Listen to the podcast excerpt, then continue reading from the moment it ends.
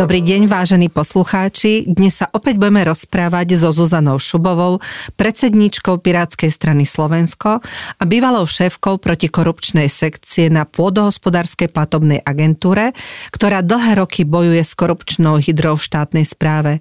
Dnešnou témou bude problematika farmárov, dotácií pre farmárov a zlyhanie ministerstva pôdohospodárstva a PPA vo vzťahu k nevyplateniu priamých platieb za rok 2023. Rovnako sa budeme rozprávať o protestoch farmárov, ktoré sú ohlásené na 19. a 22. februára na viacerých miestach na Slovensku. Pani Šubová, na začiatok základná otázka a vysvetlenie, o čo vlastne farmárom ide. Jedna skupina farmárov protestovala už 19. februára a druhá ohlásila protest 22. februára. V médiách sme dokonca videli ministra Takáča, ktorý pred pár dňami oznamoval verejnosti, že PPA bude proklienská a musí začať komunikovať s farmármi. Ale v zápäti, keď za ním farmári prišli, tak sa s nimi odmietol stretnúť a na videu na nich dokonca zautočil. Ako vyčítate túto otočku ministra Takáča a vôbec súčasnú situáciu protestov nie len na Slovensku, ale aj v celej Európe, dá sa povedať? No, takže v prvom rade sme svedkami neskutočnej propagandy, arogancie a závadzania zo strany ako ministra pôdohospodárstva a rozvoja vidieka Takáča, tak aj šéfa SPPK Macha, ktorý sa za každú cenu on teda aj takáč, za každú cenu sa snažia problémy v agrosektore hodiť len na bruselské nariadenia a nie na zlyhania zodpovedných zamestnancov ministerstva pôdohospodárstva a PPA. Keď počúva tieto tlačové besedy človek znali veci, tak vie, a to sú tí farmári, že klamú a zavádzajú, ale pre bežného diváka je to, čo prezentujú zrejme dostatočne vysvetlené, bohužiaľ. V čom konkrétne minister Takáč e, napríklad klame a môžete nám povedať e, na nejakých konkrétnych veciach a súvislostiach, aby si aj bežný občan a poslúchač vedel spraviť lepší obraz o tom, čo sa vlastne deje v našom agrorezorte? Áno, vysvetlím, samozrejme. No v prvom rade minister Takáč, ako aj šéf SPPK Macho zavadzajú, že problémy, ktoré majú naši farmári, majú aj farmári v okolitých krajinách. Klamstvo. To je hneď prvé a zásadné klánstvo v ich podaní. Aby sme nechodili ďaleko, tak Česká republika sa musí riadiť úplne rovnakými bruselskými nariadeniami ako Slovensko a tam ich štátny zemnedelský intervenčný fond, to je naša obdoba našej pôdohospodárskej platobnej agentúry funguje úplne bez problémov. Priame platby majú farmári vyplatené, register užívacích vzťahov majú dlhodobo vyriešený a funkčný na rozdiel od toho bordelu, ktorý je na Slovensku v tomto smere.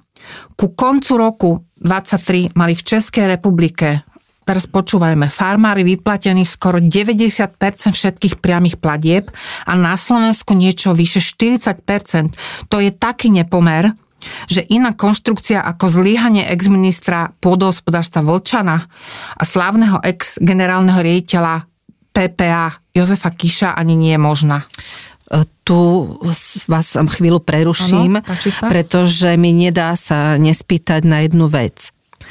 Ex-minister pôdohospodárstva Vlčan a ex-riaditeľ pôdohospodárskej platobnej agentúry Jozef Kiš neustále opakovali, ako všetky audity, ktoré robil medzinárodný certifikovaný auditor hovoria o skvelej kondície podhospodárskej platobnej agentúry, ako všetko funguje, ako Brusel všetko odobril a ako si to nesedí s týmto reálnym stavom, ktorý v PPA je.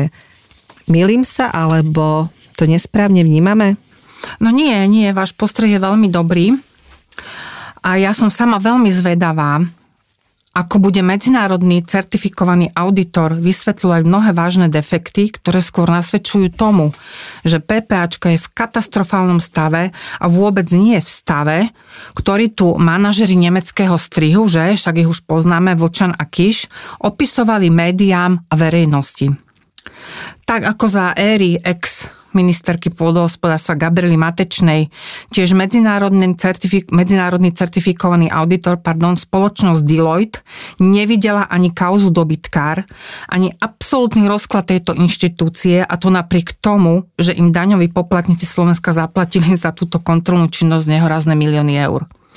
Podobne to vnímam aj teraz, keď je na PPA certifikovaný auditor spoločnosť PVC. Netuším, či to nechcú vidieť, alebo to nemôžu vidieť. Každopádne je to vážna vec a určite je bežný občan zmetený z toho, že na strane jednej počuje, ako je plná auditov, uh, auditorov a rôznych analýz, všetko v najlepšom poriadku a potom príde nový minister a ten verejne povie, teda pán Takáč, že PPA je v katastrofálnom stave a že za to predchádzajúce vedenie, a že to predchádzajúce vedenie absolútne nezvládlo. Pani predsedkynia, spomínate tu dosť silné slova, že podhospodárska platobná agentúra je alebo bola v absolútnom rozklade. Na základe čo to tvrdíte? S akými dátami pracujete? A nie je to príliš e, silné tvrdenie? Nie, nemyslím si, že je to prísilné tvrdenie. Je to tvrdenie, ku, ktorému som dospela so svojím tímom na PPA na základe konkrétnych zistených faktov. Skúste nám približiť nejaké konkrétne fakty. Áno, veľmi rada. Eh, na jednej z tlačových besied súčasného ministra Takača odznelo z jeho úst, že vôbec na PPA nefungujú IT systémy, že jednoducho systémy nefungujú tak, ako majú a aj preto nie je možné zadministrovať priame platby tak, ako aby boli teda načas vyplatené. Ani nevedel pán minister, akú pravdu povedal, ale zabudol dodať, že za fatálne zlyhania v oblasti digitalizácie PPA nesie najväčšiu zodpovednosť ešte vláda Fica spred roka 2020. Keď som ja osobne nastúpila na PPAčku, na pozíciu šéfky protikorupčnej sekcie, tak generálny riaditeľ Jozef Kíž mi dal do pôsobnosti odbor kybernetickej bezpečnosti. Prvé, čo som ako riaditeľka sekcie urobila, bolo, že som si naštudovala audit o stave kybernetickej bezpečnosti na PPA.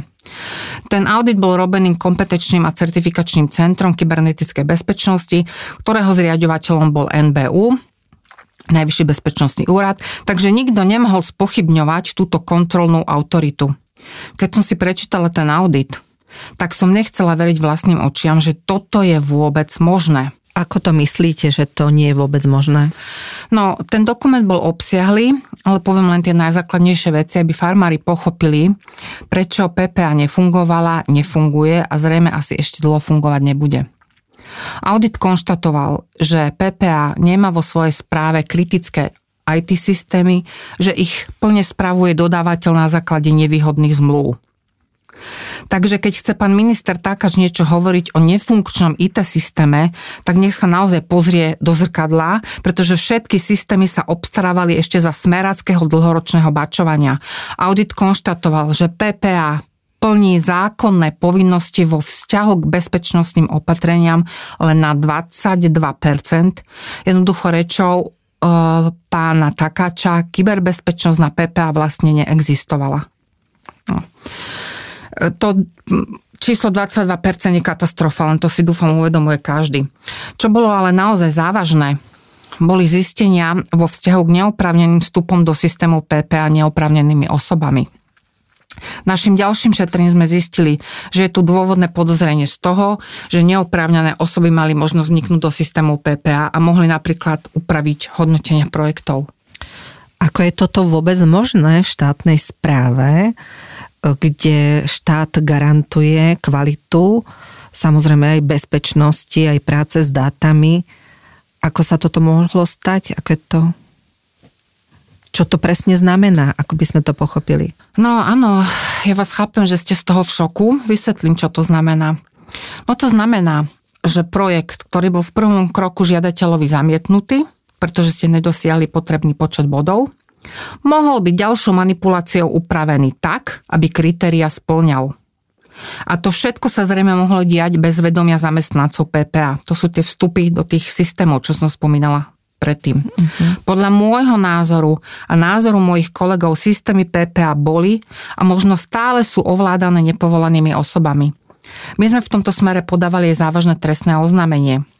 Čiže vidíte za schvalovaním projektov aj nejakú nekalú činnosť a korupciu? No samozrejme, za schvalovaním projektov vidím všetko, len nie dodržiavanie zákonov.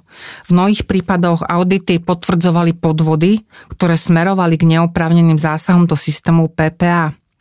PPA cez NFP schválila približne za 500 miliónov eur u rôzne penzióny a ďalšie luxusné sídla, ktoré v skutočnosti zjavne, v skutočnosti, pardon, zjavne nikdy schválne byť nemali. Opakujem, 500 miliónov eur. Mm-hmm. A myslíte si, že sú v tejto protispoločenskej činnosti zapojení aj zamestnanci podhospodárskej platobnej agentúry? No bohužiaľ, o tom som presvedčená. A rovnako nám tento fakt vyskakoval, a to dosť výrazne, pri našom internom preverovaní našej protikorupčnej sekcie. E, máme, máme a mali sme na PPA pani riediteľku odboru, teraz uvádzam jeden príklad, ktorej deťom v roku 2017 schválili NFP, nenávratný finančný príspevok 150 tisíc eur na údajný penzión, ktorý v skutočnosti nikdy penziónom nebol. Ja som presvedčená o tom, že keby sme doteraz preverovali všetky takéto poskytnuté dotácie, tak by padalo množstvo a množstvo trestných oznámení. Preto bola taká nerozita na PPA, tí závadoví zamestnanci vedeli, že ideme po nich a preto hľadali všetky možné cesty na to, ako nás eliminovať a nakoniec sa im to aj podarilo. Jednoducho nie je farmár ako farmár na Slovensku vo vzťahu k žiadostiam a dotáciám za tým všetkým je ukážka aj tej nekvalitnej digitalizácii, ale je naozaj digitalizácia tým takým hlavným riešením, ktorý vyrieši problémy slovenských farmárov v súčasnosti? Ja som presvedčená o tom, že digitalizácia je skutočne úplne kľúčovým riešením, ale kto ju urobí na PPA, tak to netuším, pretože to osadenstvo po odbornej stránke je naozaj zúfalstvo. A bojím sa, že je to účel držať tam vo funkciách ľudí, ktorí nemajú ani len šajnu o tom, čo je ich úlohou. Je to fakt naozaj až tak zle s odbornosťou a s tým personálnym zastúpením ľudí, ktorí pracujú na PPAčke? Uh, ja vnímam tú vašu hrôzu, ktorou uh, vyjadrujete to zdesenie, o čom tu rozprávam, ale myslím si, že zlé je slabé slovo taká čerešnička, vám poviem. Odbor kyberbezpečnosti, to mali byť naozaj top odborníci v tejto oblasti, na tom sa asi zhodneme. Čiže mal by to byť nejaký vysoko odborný človek, že? Pre mňa ako lajka to znie naozaj správne, ako, Áno. tak by to malo byť. Takže tak si teraz predstavte, že som si ako riaditeľka sekcie nechala predložiť z osobného úradu všetky životopisy zamestnancov kyberbezpečnosti a ešte len vtedy som bola naozaj v šoku. Na to, aby ste mohli robiť na tomto odbore, totiž musíte splňať odborné a kvalifikačné predpoklady, Čiže musíte mať vysokoškolské, vysokoškolské vzdelanie v odbore informatika, Musíte mať pokročilé znalosti v IT, bezpečnosti, v správe počítačov, v správe sieti a tak ďalej. Tých e, nárokov tam je veľmi veľa.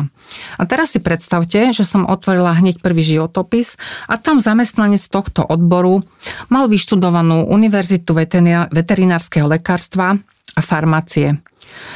Podľa životopisu ani zmienka o jeho odborných zručnostiach. Písalo sa tam, že Microsoft Word na úrovni užívateľa, internet je užívateľ, vie pracovať s internetom. Neverila som vlastným očiam. Tak to vám to teraz hovorím. To bol pre mňa taký šok. Ďalší životopis jednej pani z tohto odboru.